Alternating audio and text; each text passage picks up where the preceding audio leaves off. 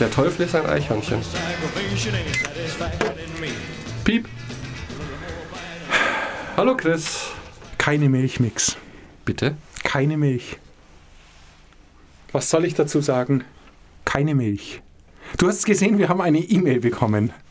Ja, das Ähm, musst du die dich jetzt rechtfertigen. Erstmal herzlichen Dank. Sie war ja grundsätzlich relativ äh, des, voll des Lobes äh, für eine gute Sendung und einen gelungenen Vergleich, was du ja nicht fandest. mein stimmt so Baguette-Teig-Team-Vergleich. Allerdings, und dann kam das große Aber und ich möchte mich entschuldigen. Natürlich hat Milch nichts in einem Baguette-Teig zu suchen. Nein, nein, nein. Mehl, Wasser, Hefe, Salz. Sonst nichts. Aber, aber, ich werd's, ich mach's normal mit Milch. Und es funktioniert wunderbar. Und ich habe eine Homepage gefunden von einer Schweizer Lebensmittelchemikerin, die hat's erklärt. In Milch ist ähm, 5% Milchzucker. Der besteht aus Glucose und Galaktose. Keine Ahnung. Ja, und wir haben eben ein Enzym, das das spalten kann, aber es gibt auch freie Glucose. Also besser wäre noch laktosefreie Milch, weil da ist das Enzym schon beigefügt, weil Hefe eine Laktoseintoleranz hat, also dieses Enzym natürlich nicht hat. Aber nichts, also lange Rede, kurzer Sinn, Milch geht klar, weil Milch den Hefe ähm, Gärungsprozess unterstützt wie Zucker. Also es geht klar. Trotzdem hat es im Baguette nichts verloren. Also alles in Ordnung. Und ich habe am Sonntag mir vorgenommen, ein Baguette ohne Milch zu- zuzubereiten. Ich werde ein Foto machen und ich schicke es dir für unsere Shownotes. Aber es ist erlaubt, Milch zu benutzen. Na, anscheinend nicht. Anscheinend nicht. Weil nach dem Lob für die Sendung kam aber und das aber mit vier Großbuchstaben. Mhm. Also ich denke mal, es ist nicht erlaubt. Es ist nicht erlaubt und ich werde natürlich jetzt, ich kann versuchen, wenn ich jemals wieder in Frankreich im Urlaub bin, mit meinen Französischkenntnissen den Bäcker zu fragen, ob es irgendwie ginge, Milch in den Baguette-Teig zu tun und wenn er mich damit eben jedem immer schlägt, dann wissen wir, nein, es geht nicht. Keine Milch. Also speziell in Frankreich wirst du wahrscheinlich des Landes verwiesen. Kann gut sein. Mach Milchbrötchen. Ja, dann hast du dein Waterloo erlebt. Groß aufsprechen, was Backen angeht und dann. Ich dachte, jetzt habe ich so einen großen Insider, aber nein, ganz ursprünglich muss es sein, das Baguette. Aber ich, will dir natürlich nicht in die Parade fahren. Es ist deine Show, es Ja, ist genau, dein Buch. richtig. Mix, schieß los. Ich muss loslegen. Ich, genau, ich wollte nämlich auch dir erzählen zu Beginn der Sendung, dass es irgendwas schiefgelaufen ist. Ich habe ein kleines Trauma bekommen. Ich hatte meinen Wagen in der Werkstatt. Und wie immer verstellen die Jungs in der Werkstatt alles. Setzen den Bordcomputer zurück. Das ist wahrscheinlich nur, um mich zu ärgern. Damit kann ich aber leben. Womit ich nicht leben kann, ist, dass die auf Bayern 1 umstellen. Oh mein Gott. Es ist der Wahnsinn. Es ist der absolute Wahnsinn. Ich meine, wie viel verträgt ein Mensch an Hotel California und Proud Mary? Wie oft kann ein Mensch das hören, ohne also innerlich zu zerbrechen? Man muss der Fairness halber aber dazu sagen, dass du wahrscheinlich wie ich ein exzessiver B5 Aktuellhörer bist. Richtig. Und da stellen natürlich viele andere die Fragen, wie kann man, wenn man von hier nach, keine Ahnung, Ulm fährt, zwei Stunden lang die gleichen Nachrichten alle 15 Minuten hören? Die Welt. Es geht. Ja. Aber wie kann man Musik so hassen wie Bayern 1? Ich verstehe das nicht. Ich weiß es nicht. Und ich habe es jetzt im Kopf. Ich habe Hotel California im Kopf. Was soll ich denn tun? Da komme ich über die Milchsache natürlich leichter hinweg. Keine Frage. Ich glaube, die bei Bayern 1 arbeiten nicht in Teams. Das ist eine wahnsinns elegante Überleitung zum Thema Scrum. Ja, und warum sollten die nicht im Team arbeiten? Ich muss kurz weg. Nein, weil wenn die im Team arbeiten würden, dann wäre nicht so ein Fauxpas passiert, dass man die schlimmsten Lieder der 70er, 80er, 90er und die Hits von heute immer wieder auskotzt. Ja, Dann hätten sie eine interne Kontrollfunktion. Wir sprechen über, zum zweiten Mal heute über Scrum, Doing Half the Work Nee, twice the work in half the time. Ah, jetzt weiß ich, was ich da falsch verstanden habe. Ah, jetzt gibt das ganze Doing half the work in twice the time. Herzlich willkommen in meinem Leben. Du siehst, ich bin echt total Matsche im Kopf heute. Ich entschuldige mich jetzt schon mal vorab für diese Horrorshow. Es geht um Scrum und das Ziel von Scrum ist es, Unsicherheit und Kreativität zu umarmen. Deswegen ist es so wichtig, sich gute Teams zusammenzustellen. Du hast da einen sehr guten, finde ich, radikalen Input gebracht, dass sich die Teams selber zusammenstellen. Und unterm Strich sollte aber stehen, dass Arbeit Spaß macht, dass Arbeit vorangeht und eines der größten Schlagwörter ist Autonomie und Unabhängigkeit. Denn ich habe es vor zwei Wochen schon mal erwähnt, finde ich ein ganz tolles Zitat von Jeff Sutherland. Sinnloses Arbeiten tötet die Seele. Und sinnloses Arbeiten hat viel damit zu tun, dass wir planen, planen, planen, Papierkram ausfüllen, neue Dokumentationen erstellen, wieder planen, wieder planen. Das alles in Gantt-Diagrammen endet und letztendlich vielleicht in der Katastrophe. Sein Vorschlag, das zu verhindern, ist, wie gesagt, gute Teams zusammenzustellen, die aus unterschiedlichen Fachbereichen bestehen und die arbeiten in kurzen Sprints. Und ein Sprint ist laut Scrum eine Einheit, die eine Woche dauert. Und zu Beginn dieser Woche plant man sehr wohl. Und das ist heute eines der großen Themen, nämlich Planen. Äh, nur weil er meint, dass wenn wir Gantt-Diagramme erstellen, die vielleicht über ein paar Monate oder ein paar Jahre gehen, es nicht bedeuten soll, dass wir nicht planen sollen, sondern dass wir anders planen sollen. Weil unser Hauptproblem oder das Hauptproblem vieler Menschen ist abzuschätzen, wie lange etwas dauert. Das heißt, mit einem Sprint geht das so, in einer Woche wird definiert, was in dieser Woche zu tun ist und am Ende der Woche wird berichtet, was erledigt worden ist. Das ist der eine Punkt. Der zweite Punkt ist, da haben wir auch drüber gesprochen letzte Woche, Individuen, dass wir alle es lieben, wenn wir Top-Leute in unseren Teams haben, die super schnell arbeiten, dass aber eine Kombination aus diesen Top-Leuten nicht automatisch ein gutes Team ergibt. Weil da spielen so viele Faktoren eine Rolle. Und da habe ich gleich mal eine Masterfrage an dich, ob das auch deine Erfahrung ist. Jetzt nehmen wir mal an, du arbeitest in einem Team und hast eigentlich tolle Kollegen. Ihr habt eine klare Aufgabe für diese Woche und ein klares Ziel vor Augen. Und dann geht bei einem deiner Kollegen etwas schief. Das heißt, er liefert nicht das, was er hätte liefern sollen, beziehungsweise viel zu spät. Situation 1. Oder die andere Situation passiert. Bei dir läuft etwas schief. Du kannst deine Aufgabe nicht erledigen oder nur viel zu spät. Und was passiert, wenn jetzt einer deiner Kollegen sagt, das ist schief gelaufen? Was passiert bei dir? Was geht in dir vor? Also grundsätzlich stelle ich mir mal die Frage, warum das schiefgelaufen ist, wie Okay. das passieren konnte. Und dann nach einem kurzen cholerischen Anfall denke ich mir, warum eigentlich immer irgendwas schiefgehen muss. Weil dann in der Situation denkt man ja, es geht ja immer alles schief. Natürlich, Natürlich. geht auch diesmal was schief. Aber wenn ich mich dann beruhigt habe, dann würde ich nach einer konstruktiven Lösung suchen. Es hilft ja nichts. Weil sozusagen ein Kollege, so wie du es beschreibst, bleibt hängen, bedeutet, das ganze Team bleibt hängen. Genau. Und dann muss das ganze Team eben da in die Bresche springen und dem einen Kollegen oder der Kollegin mit ähm, seinem oder ihrem Problem weiterhelfen. Das ist schon mit Ausnahme des cholerischen Anfalls eine sehr erwachsene Antwort. Ja, aber inklusive dem cholerischen Anfall ist es eine sehr realistische Antwort. Das stimmt. Ähm, das ist ein sehr interessanter Punkt, auf den hier Jeff Sutherland hinausgeht. Er nennt das den Fundamental Attribution Error. Und jetzt möchte ich mal testen, ob du damit d'accord gehen kannst. Er sagt, meistens ist es so, wenn wir in einem Team arbeiten und einem anderen passiert etwas, dann ist eine sehr häufige Reaktion, ja, das ist ja typisch. Und wir suchen die Schuld bei ihm. Und meistens suchen wir die Schuld in seiner Persönlichkeit. Das heißt, auch wenn wir es nicht aussprechen, sehr häufig denken wir, ja, das ist klar, wenn es jemand passiert, dann ihm, denn er ist sowieso immer zu spät, er ist ein Schlamper, bla bla bla. Wenn uns genau das Gleiche passiert, wir kommen mit unserer Arbeit nicht weiter, oder liefern zu spät. Dann suchen wir die Schuld in Anführungszeichen wieder den bei den Umständen und nicht in unserer Persönlichkeit.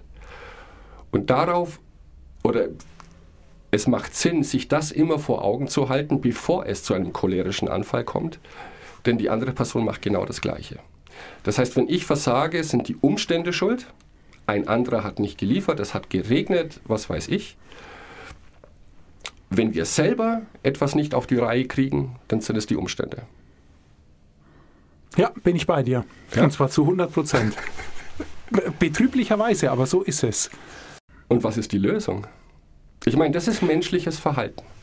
Ja, die Lösung ist wie immer, dass man jetzt ja weiß, äh, was, was die menschliche und äh, spontane Reaktion darauf ist, aber sich dann einfach zurückzunehmen und zu sagen, pass auf, versetz dich in die Situation deiner Kollegin oder deines Kollegen, wie ging es dir damit? Und wärst du dann immer noch persönlich schuld und persönlich gescheitert? Oder könnte es nicht sein, dass wir an den Umständen fallen müssen? Genau. Und wenn man dann 30 Prozent näher rankommt, denke ich, ist es natürlich auch für die Lösung besser, weil an den Umständen lässt sich leichter äh, manipulieren oder verbessern als an der Person. Und das ist auch die Lösung. Im Prinzip, du musst, oder wir sollten, und das ist die Idee von Scrum, sich nicht auf Individuen fixieren, denn die Leute sind in unserem Team, weil wir sie ausgesucht haben und weil das schon Top-Leute sind. Ich meine, das ist immer die Grundvoraussetzung. Ja? Das heißt, Scrum versucht, die Umstände zu ändern. Und da ist es wichtig, eben in diesem Team eine Person zu haben, die vielleicht ein bisschen näher am Management ist, beziehungsweise aber nur die eine Aufgabe hat, all diese Umstände, die vielleicht im Wege stehen, zu beheben. Ähm, das größte Problem ist aber, was diese Sprints angeht, ähm, der Zeitfaktor. Denn Zeit ist das Einzige, das uns alle gleichermaßen hemmt. Und Zeit ist das, was für alle gleichermaßen beschränkt ist. Ähm, und dem würde ich jetzt gern auf den Grund gehen, weil so ganz ist mir das Scrum auch noch nicht entgegengekommen. Die Frage ist, wie motiviere ich so ein Team? Ich meine, die einen sagen, naja, die kriegen ja viel Geld bezahlt. Aber auch da gibt es ähm, Forschungen, dass Geld nicht unbedingt zur Motivation führt. Vielleicht kurzfristig oder das Versprechen einer Gehaltserhöhung führt kurzfristig zur Motivation, aber wenn die Arbeit keinen Spaß macht oder für dich sinnlos ist, bringt das auch nichts. Andere sagen dann, naja, wir haben auch schon mal drüber gesprochen in dieser Show, Arschbacken zusammenkneifen und durch. Es wird halt jetzt eine harte Woche das hilft auch nicht unbedingt. Mhm. Oder? Ich, also, ich halte alles für Unsinn, was da gern gesagt wird. Okay. So leid es mir tut. Also, ich halte relativ alles für Unsinn.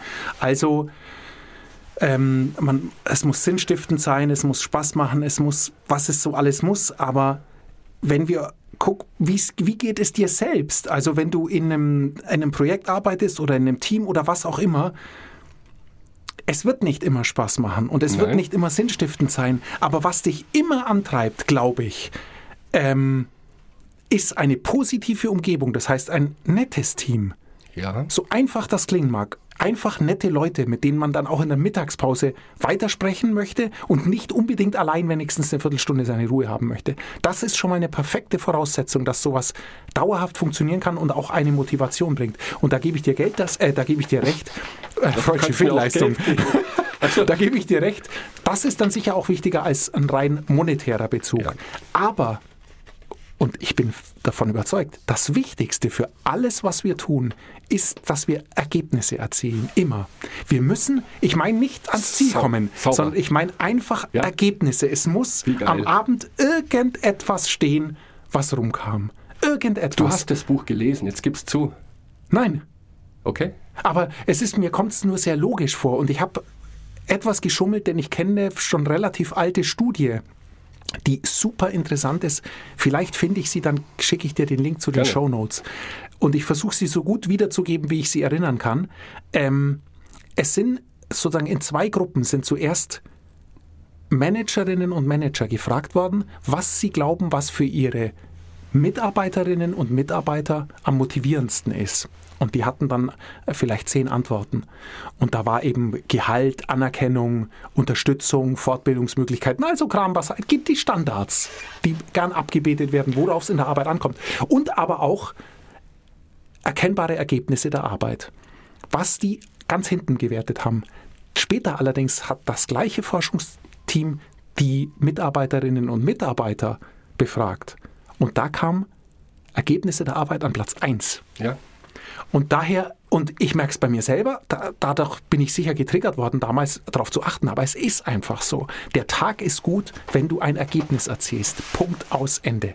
Dann ist man, dann ist man durch. Man hat was geschafft und irgendwie ähm, hat man dann auch so einen, dann macht auch die, die Freizeit oder die Entspannungszeit oder die, die Postarbeitszeit mehr Spaß, weil man was geschafft hat und jetzt auch sich was verdient hat, eben nichts mehr zu schaffen oder Netflix zu gucken den ganzen Abend. Wow, ich bin überwältigt, denn tatsächlich basiert Scrum genau auf dem und das sind die gleichen Aussagen, die Jeff trifft, die gleichen wie du triffst. Ähm, wichtig ist es tatsächlich, die Ergebnisse seiner Arbeit zu sehen. Egal wie mühsam die Arbeit war, das ist alles vergessen, wenn man Ergebnisse sieht. Und deswegen der Ansatz von Scrum. Äh, wir versuchen, Teams so zusammenzustellen, die reflektieren, wie Menschen wirklich arbeiten, was sie wirklich motiviert und nicht, wie wir denken, dass Menschen am liebsten arbeiten und wie wir denken, was sie motiviert. Und deswegen auch die Herausforderung mit diesen kurzen Sprints. Am Ende einer Woche, am besten noch am Ende eines jeden Tages, muss ein fertiges, jetzt in Anführungszeichen, Produkt auf dem Tisch liegen. Ähm, und es gab da auch Versuche, er hat es in einer Firma eingeführt, das war auch sehr spannend. Zu Beginn der Scrum-Phase waren es drei Wochen. Da gab es nach drei Wochen die erste Präsentation. Und die Idee war, dieses Team, das war eine Autofirma, arbeitet an einem Neuwagen. Und Aufgabe war es, nach drei Wochen ein Ergebnis zu präsentieren. Die ganze Firma war eingeladen, vom Management bis zum Hausmeister. Jeder durfte vorbeikommen, durfte anschauen, was die Kollegen gemacht haben und durfte Input geben. Ähm, und das klingt jetzt bizarr, in einer Woche ein Auto zu bauen oder in drei, was natürlich nicht geht. Aber man kann sagen, in diesen drei Wochen hier, das ist der Blinker und der funktioniert jetzt. Und das fördert die Motivation, wenn man seine Ergebnisse zusätzlich noch herzeigen kann. Und wenn fremde Menschen kommen dürfen, um, das ist ja wie eine Werkschau, das ist wie eine Vernissage, zu sehen, was habt ihr überhaupt gemacht. Ähm, und auch die Möglichkeit, Input zu geben. Und dieses Feedback ist der zweite große Punkt, der sehr, sehr wichtig ist, was Motivation angeht. Ein Ergebnis präsentieren zu können, das dann aber nicht in einer Schublade versinkt oder nur eine Person zu sehen bekommt und macht einen Haken dahin in der Dokumentation erledigt, sondern es auch der Welt zeigen zu können. Dafür ist es aber wichtig, erstmal drei Punkte abzuarbeiten. So für so einen Sprint brauchst du drei Spalten. Also übertragen jetzt auf so eine, eine Wand dargestellt, hast du in einer Spalte das, was zu tun ist. In der zweiten Spalte das, was in Aktion ist, was gerade bearbeitet wird. In der dritten Spalte das, was fertig ist. So dass jeder im Team, aber auch jeder außerhalb des Teams in der Firma sehen kann, wie ist der Stand der Dinge. Und die Herausforderung am Anfang, wenn man sich jetzt mit diesem Thema beschäftigt und das vielleicht selber einführen möchte, ist tatsächlich die Planung, wie lange dauert so etwas. Und da empfiehlt Jeff eben nicht die Frage, wie lange dauert etwas, weil da sind wir wohl ganz schlecht, sondern wie viel Arbeit macht etwas. Und es ist ein großer Unterschied, weil wie lange dauert so etwas, da haben wir sofort eine Antwort. Ähm, weil wir denken, wir wissen es, ähm, aber letztendlich ist Zeit sehr abstrakt. Und ich habe es letzte Woche angedeutet, er spricht von Hunden, dass wir Aufgaben einteilen sollen in, das ist ein Dackel, das ist ein Pudel, das ist ein Bernhardiner. Denn was Menschen gut können, ist Dinge in Relation mit anderen Dingen zu vergleichen. Und jetzt wird es italienisch und ich hoffe, du hast deine Hausaufgaben gemacht. Äh, diese Hunde ist natürlich nur sehr symbolisch. also ja, ich habe jetzt keine große Ahnung von Hunden, ich käme da nicht weiter. Mit mir könnte man mit Lego-Steinen argumentieren. Oder mit Songs in Bayern 1. Hm. Wie schlimm ist der im Vergleich zu einem anderen? Aber da gab es, glaube ich, einen Italiener, der sich auch mit diesem Thema beschäftigt hat. Du meinst die Fibonacci-Folge? Die Fibonacci-Folge. Ich liebe die Fibonacci-Folge und mein ähm, Projektmanagement baut oder fußt auf der Fibonacci-Folge. Nicht auf Pudeln. Nee, fast Hasen. Auf Hasen, okay. Es ist ein relativ einfaches System. Der Fibonacci hat, ich traue mich nicht zu, zu schätzen, sonst gibt es nur wieder eine böse Mail, 12. bis 13. oder 14. Jahrhundert. Ähm, die, ähm, das Wachstum der Hasenpopulation untersucht und wollte das in eine Formel geben. Er ging davon aus, er hat ein Paar, das sich im ersten Monat nicht fortpflanzen kann, im zweiten schon. Dann sind es zwei Paare. Das erste Paar kann sich sofort wieder fortpflanzen im kommenden Monat, das darauffolgende Paar erst wieder im zweiten Monat. Im ersten Monat ist das neugeborene Paar zu jung. Das Ja, ist die. Fibonacci-Folge, die geht also los mit 1, 1, dann 2, 3, 5, 8, 8 plus 5 ist 13, 13 plus 8 ist 21, 21 plus 13 sind 34 und so weiter. Also okay, es du zählst immer die letzten Genau. beiden Zahlen zusammen. die letzten beiden Zahlen werden immer addiert und wenn man sich das aufzeichnet, dann passt das auch mit den Hasen, die im ersten Monat sich nicht fortpflanzen können, im zweiten schon. Ähm, zur Fibonacci-Folge weiß ich noch eine Zahl, die ich liebe, ähm, davon ausgehend, dass die Hasen nicht sterben, also unendlich ja, lang leben. sonst wird es schwierig. Sonst wird es schwierig. Wie viel Hasen habe ich nach 50 Wiederholungen Mix? Ich weiß es nicht genau, aber fast. Keine es ist Ahnung. wirklich cool. Unendlich viele. 12 Milliarden. 12 Milliarden. Jetzt hat, sagt ja Fibonacci von einer monatlichen Vermehrung. Ich weiß aber nicht, wie oft sich Hasen vermehren können. Denn was ich mal gegoogelt habe, ist, dass Hasen neun Jahre leben. Und dann müsste es ja wirklich Milliarden von Hasen geben. Gibt's aber nicht. Ähm, wenn ich mit dem Fahrrad in die Stadt fahre, fahre ich durch so eine kleine Schrebergartensiedlung und da sind Hasen. Ja. Und ich habe in den letzten zehn Jahren nicht den Eindruck, dass sich da die Population verändert hat. Geschweige denn davon, dass aus einem Hasenpärchen zwölf Milliarden Hasen geworden sind. Vielleicht gilt die Fibonacci-Folge auch für Jäger. Wer weiß. Aber die Fibonacci-Folge ist sehr okay. interessant, weil sie wohl auch, da kann, wen es interessiert, kann das googeln, ähm, wohl auch sehr oft in der Natur vorkommt. Was, es gibt eine Fibonacci-Spirale noch, die ich aber nicht kenne, die sozusagen mit der man Blütenstrukturen erklären kann, die aber sozusagen von der Ausbreitung her nach dem gleichen Muster ähm, gehen wie die Fibonacci-Folge. Die Fibonacci-Folge, mit der kann man den goldenen Schnitt genau ausrechnen. Also also Kram. Es ist so ein relativ universelles Werkzeug und ähm, daran wird auch jetzt noch geforscht.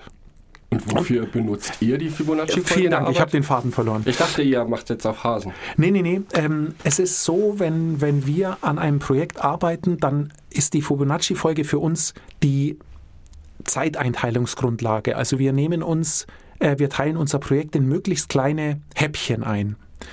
Und ähm, wenn wir wissen, okay, ähm, ein Projekt besteht, sagen wir der Einfachkeit halber mal, aus zehn Schritten, dann schauen wir, welchen von diesen zehn Schritten haben wir am häufigsten schon gemacht oder welchen von diesen zehn Schritten können wir am sichersten beurteilen, was seinen Zeitbedarf angeht. Diesen Schritt nehmen wir dann raus. Dann wissen wir, okay, von den zehn Schritten, der vierte Schritt, den kennen wir gut, der wird zehn Stunden dauern. Den haben wir schon so oft gemacht. Wenn wir die Schritte bis zum vierten erledigt haben, werden wir für den vierten zehn Stunden brauchen. Und dann schauen wir uns alle anderen Schritte an und überlegen uns, sind die anderen Schritte weniger komplex und schwierig und aufwendig oder sind sie komplexer, schwieriger und aufwendiger? Und dann haben wir so eine Verhältnisskala. Und du meintest ja, man kommt mit Verhältnissen oder Verhältnissen, da tun wir uns leichter. Ja. Und das kann ich bestätigen. Wir kommen dann relativ gut. Auf so einer Skala kann man sagen, okay, der, dieser Schritt, für den wir zehn Stunden brauchen, der ist ungefähr doppelt so komplex wie der zuvor. Also kommt der in der Fibonacci-Folge, die wir dann nehmen, einfach einen Schritt darunter. Und so machen wir es. Wir verteilen den, wir geben denen Komplexitätsnoten und die verteilen wir dann auf der Fibonacci-Folge. Vielleicht können wir da in den Shownotes mal ein kleines Beispiel machen, weil es jetzt Gerne. vielleicht sogar ich ein bisschen Es schwierig finde, abstrakt, mich noch ja. zu erinnern. Aber das Ideale ist eben, dass wir dann, wenn wir sagen, okay, der ähm, unser bekannter Schritt dauert 10 Stunden und hat auf der Fibonacci-Folge die 13, dann ist der komplexere, hat dann schon die 21. Mhm. Und das ist eben der Deal. Weil dann wissen wir, okay, dann ist der Faktor an Zeit, den wir brauchen, auch um dieses Maß höher. Das würde ich wirklich gerne in den Shownotes nochmal ein klein wenig erklären. Was ich aber sagen möchte, ist, dass wir damit eben nicht in die Falle tappen, die du auch schon beschrieben hast, dass man sagt, okay, da brauchen wir 10 Stunden, ah, das ist jetzt wirklich viel komplexer, dann brauchen wir dafür vielleicht 15 Stunden. Stimmt nämlich nicht, man braucht dann 25, genau. wenn es wirklich komplexer ist. Das ist der Deal und wir kommen damit auch nicht genau hin. Aber, und jetzt ist, das ist für uns das Krasseste, wir haben dann am Schluss ein Ergebnis, das keiner glauben kann weil es so absurd hoch ist vom Zeitaufwand. Wir machen es dann trotzdem nach diesem Plan und selbst der klappt nicht. Wir brauchen dann oftmals noch länger, ja. als es die Fibonacci-Folge vorgibt, denn das ganz große Problem, das wir auch kennen, unser Referenzschritt ist der, den wir am besten kennen und von dem wir eben dann wissen, wie lange er dauert. Und selbst wenn wir dann die Komplexität eines anderes beurteilen können im Verhältnis, gehen wir immer noch davon aus, dass selbst wenn er komplexer ist, er genauso reibungslos läuft wie der, den wir gut kennen. Aber natürlich länger dauert. Nur das tut er nicht, weil wir kennen ihn nicht gut. Deshalb hat er noch viel mehr Unwägbarkeiten, viel mehr Dinge gehen schief, auf die wir nicht schnell Antworten finden, die wir nicht schnell lösen können. Und deshalb, selbst mit einer absurd hohen Schätzung des Zeitbedarfs, liegen wir oft zu niedrig aber viel näher an der Realität aber viel als, genau. absolut, absolut, weil eben eine normale Schätzung mit hm, das äh, Pi mal Daumen geht immer schief. Also man muss wirklich, man muss es niederschreiben und auf irgendeine Art von Skala eintragen und dann die Sachen einfach addieren in einem Verhältnis und dann das glauben und hoffen. Es ist tatsächlich bizarr, wenn man nach einer Zeit gefragt wird, wie lange etwas dauert. Die Tendenz für alle Menschen wohl ist, man ist da viel zu optimistisch. Ich weiß, wie lange ich mit dem Auto nach München brauche. Glaube ich. Aber es stimmt auch nie. Weil man geht immer von den allerbesten Umständen aus. Ja, das, und diese Zeitangabe, die ich dir nenne, die klappt vielleicht Montagmorgen um 3 Uhr. Bei leerer Autobahn, niemand muss zur Arbeit. Aber irgendwie bleibt es im Kopf, ja, beim letzten Mal habe ich 90 Minuten gebraucht, das wird auch dieses Mal so sein. Totaler Quatsch. Und mit dieser Fibonacci Folge, ich sage immer Kurve, ist es aber nicht, eine Fibonacci-Folge, ist man sehr nahe an der Realität, viel näher als alle Gantt-Charts der Welt zusammen leisten könnten. Denn zum einen nimmt es, wie du selber sagst, baut es diesen Puffer ein, man hat mit etwas Neuem zu tun und kann das nicht mit etwas vergleichen, das man schon sehr oft getan hat. Man muss dann noch einen Faktor mit einberechnen, der das Ganze noch komplizierter macht oder komplexer macht. Und man darf nicht vergessen, so wie ihr das macht, ihr seid Leute vom Fach, die das jeden Tag machen. Vielleicht gibt es eine neue Herausforderung, aber ich hätte gar keine Chance, irgendetwas zu schätzen bei euch im Unternehmen, wie etwas läuft. Und das ist auch das Wichtigste, dass ein Team sich zusammensetzt. Die Leute, die tatsächlich die Aufgabe lösen müssen und anhand einer Fibonacci-Folge definieren, wie lange etwas dauern könnte. Und das macht man aber nur über den Zeitraum von einer Woche, was das Ganze noch viel einfacher macht und somit auch viel realistischer. Wenn du so kleine Aufgaben dir machst und auch wenn die ganz neu sind und dann auch entscheidest, das ist eine 1 oder das ist eine 5, im Verlauf von einer Woche kannst du nicht so sehr daneben liegen, wie ein Projekt abzusehen, das über fünf Jahre geht, was ja bei vielen Großunternehmen der Fall ist. Ja, du baust gute ein neues Idee. Flugzeug. Sehr gute Idee. Ja, bist du viel näher dran. Und was auch noch sehr wichtig ist, und das fand ich sehr spannend und zauberte mir ein Lächeln ins Gesicht. Ähm, er bringt das Beispiel, die Planung einer Hochzeit. Und klingt jetzt einfach sehr simpel. Was brauchen wir für eine Hochzeit? Ja, dann machst du eine Liste, eine To-Do-Liste, das ist alles fällig zu erledigen. Und dann kannst du überlegen, wie lange dürfte so etwas dauern? Wenn man das nicht im Team macht, Nehmen wir mal an, du und deine beste Frau der Welt heiratet. Nochmal. Und auf dieser Liste steht Blumen organisieren. Oder noch besser, oh, mein Lieblingswort, Deko organisieren. Dann sagst du, wenn du alleine für dich arbeitest, in einer halben Stunde habe ich das geklärt. Und dann organisierst du auch in einer halben Stunde die Deko. Ich glaube, die Enttäuschung könnte sehr groß sein, vielleicht, wenn Andrea jetzt ganz viel Wert auf Deko legt und die dann von Haus aus schon mal fünf Stunden dafür hernimmt. Wenn ihr aber im Team arbeitet, dann kann das nicht passieren. Weil er macht auch einen sehr, sehr, finde ich, ganz hervorragenden Vorschlag. Wenn jeder in einem Team erstmal festlegen darf über eine Zahl, die Fibonacci-Zahl, wie viel Arbeit etwas macht, dann macht er das im ersten Schritt verdeckt, heimlich. Und dann kommt jedes To-Do auf einen Plan und jeder darf seine Karte aufdecken. Und auf den Karten, um nochmal jetzt zu rekapitulieren, so eine Fibonacci-Folge, die letzten beiden Ziffern sind immer die Summe. Nee, die letzte Ziffer ist immer die Summe aus den beiden vorhergegangenen Genau. Ziffern. Also du hast 1, 3, 4 1, 2, Eins, 3, zwei, Entschuldigung. 5, 8, 13, und so weiter, genau. 21. Ja. Und er macht folgenden Vorschlag. Wenn alle natürlich die gleiche Zahl ziehen, ist es sowieso klar. Das sind Spezialisten, die wissen, was sie tun, die haben das schon oft gemacht. Es ist ein realistischer Wert.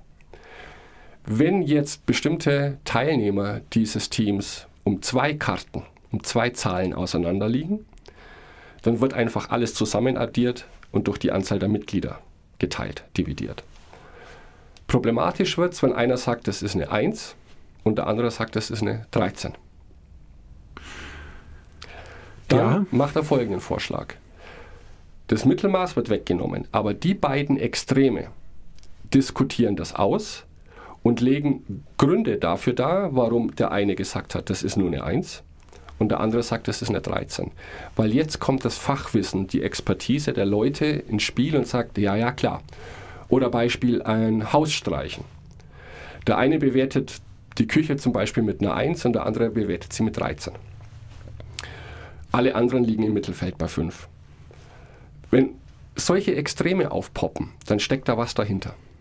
Und deswegen sollten diese beiden Personen ihre Gründe dafür darlegen. Dann kann der eine sagen, genau die gleiche Küche habe ich letzte Woche, gleicher Grund schon mal gemacht, ich weiß, wie es geht. Der andere sagt, Moment, wir arbeiten hier mit einer anderen Farbe. Die kenne ich. Die habe ich in einem vorletzten Projekt verwendet und da reicht ein Strich nicht. Die musst du dreimal streichen. Und so kann es nicht passieren, dass man mit der Schätzung vollkommen daneben liegt und jeder bringt sein Fachwissen mit ein und seine Erfahrungen. Und dann kann ein Team wieder an einem Strang ziehen. Finde ich super. Ich muss auch da nochmal eine Möglichkeit geben. Zum Beispiel, du sagst, die Aufgabe ist aufgehen. Dann gibt die Hefe dem eine 1 und das Wasser dem eine 13 wahrscheinlich. Und wenn die beiden dann diskutieren, dann wird relativ schnell klar, weißt du was, die Sache lassen wir ganz und allein die Hefe machen und das Wasser macht einfach was anderes, weil auch das kann sein. Ich fand dein Beispiel mit der Farbe sehr gut, weil beide recht haben. Der eine hat schon mal eine Küche gestrichen und weiß, wie lange es dauert, der andere kennt die Farbe und weiß, mit dieser Farbe musst Genau. du das Ganze dreimal machen. Aber vielleicht weiß der andere das nicht und schätzt es nur falsch ein. Und dann ist es perfekt, weil dann hast du auch einen Experten, der begründen kann, warum es eine Eins ist und den lässt du das dann auch machen. Und der andere oder die andere macht dann was anderes. Ja, ist gut, ist wirklich gut. Wenn es so funktioniert, du darfst natürlich nie vergessen, ähm, was grundsätzlich ein klein wenig die Schwierigkeit ist bei allem, was wir diskutieren, sowas macht wahnsinnig viel Mühe. Ja, Und wir scheuen diese Mühe, obwohl sie uns wahnsinnig viel Zeit am Schluss ersparen würde. So bitter es ist. Aber wir müssen irgendwie uns disziplinieren, das durchzuziehen, weil Projektmanagement mit der Fibonacci-Folge und mit den Lösungsmöglichkeiten, die du jetzt präsentiert hast, ist perfekt. Es ist auch. einfach perfekt. Und man spart sich so, so, so viel Ärger ähm, dass sich jeder Aufwand lohnt. Es lohnt sich, das Projekt so kleinteilig zu machen, wie es geht, weil ich deine Idee von Genau. den Wochensprints grandios finde. Ähm, und eben diese Kleinteiligkeit dazu führt, dass wir Ergebnisse erzielen und sehen.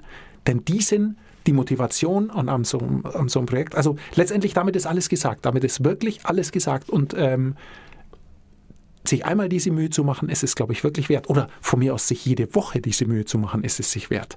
Denn Musst du jede Woche Hand aufs Herz, ja. ein, ein, ein, ein diszipliniertes und, und ein Team, das über eine Expertise für das Problem äh, äh, herrscht, äh, verfügt. Ah, 35 Minuten. Es ist einfach, ich bin Ja, durch. ja, Wir müssen klar. Schluss machen. Die Wir müssen Schluss machen. Konzentration. Ähm, du schneidest das einfach nachher raus. Ein Team, das über Expertise verfügt und motiviert ist, das muss am Schluss wahrscheinlich nur eine Stunde investieren, um eine Woche lang Richtig, perfekt arbeiten zu genau. können. Und das ist der Deal. Perfekt. Ich habe zum Schluss noch eine Frage. Okay. Was macht die Milch dann in deinem Beispiel? Welche Zahl wählt die Milch, wenn es ums Aufgehen geht? Also, wie wir gelernt haben, laktosefreie Milch. Gib dem, leid, gib dem eine 3, normale will ich eine 5. Das war jetzt sehr low. Nächste Woche spreche ich über Glück und Priorität. Okay, ich komme dann dazu, wenn du, wenn es um Priorität geht. Bei Glück kann ich nichts beitragen. Schönen stimmt wohl. Abend, Nix. Ciao.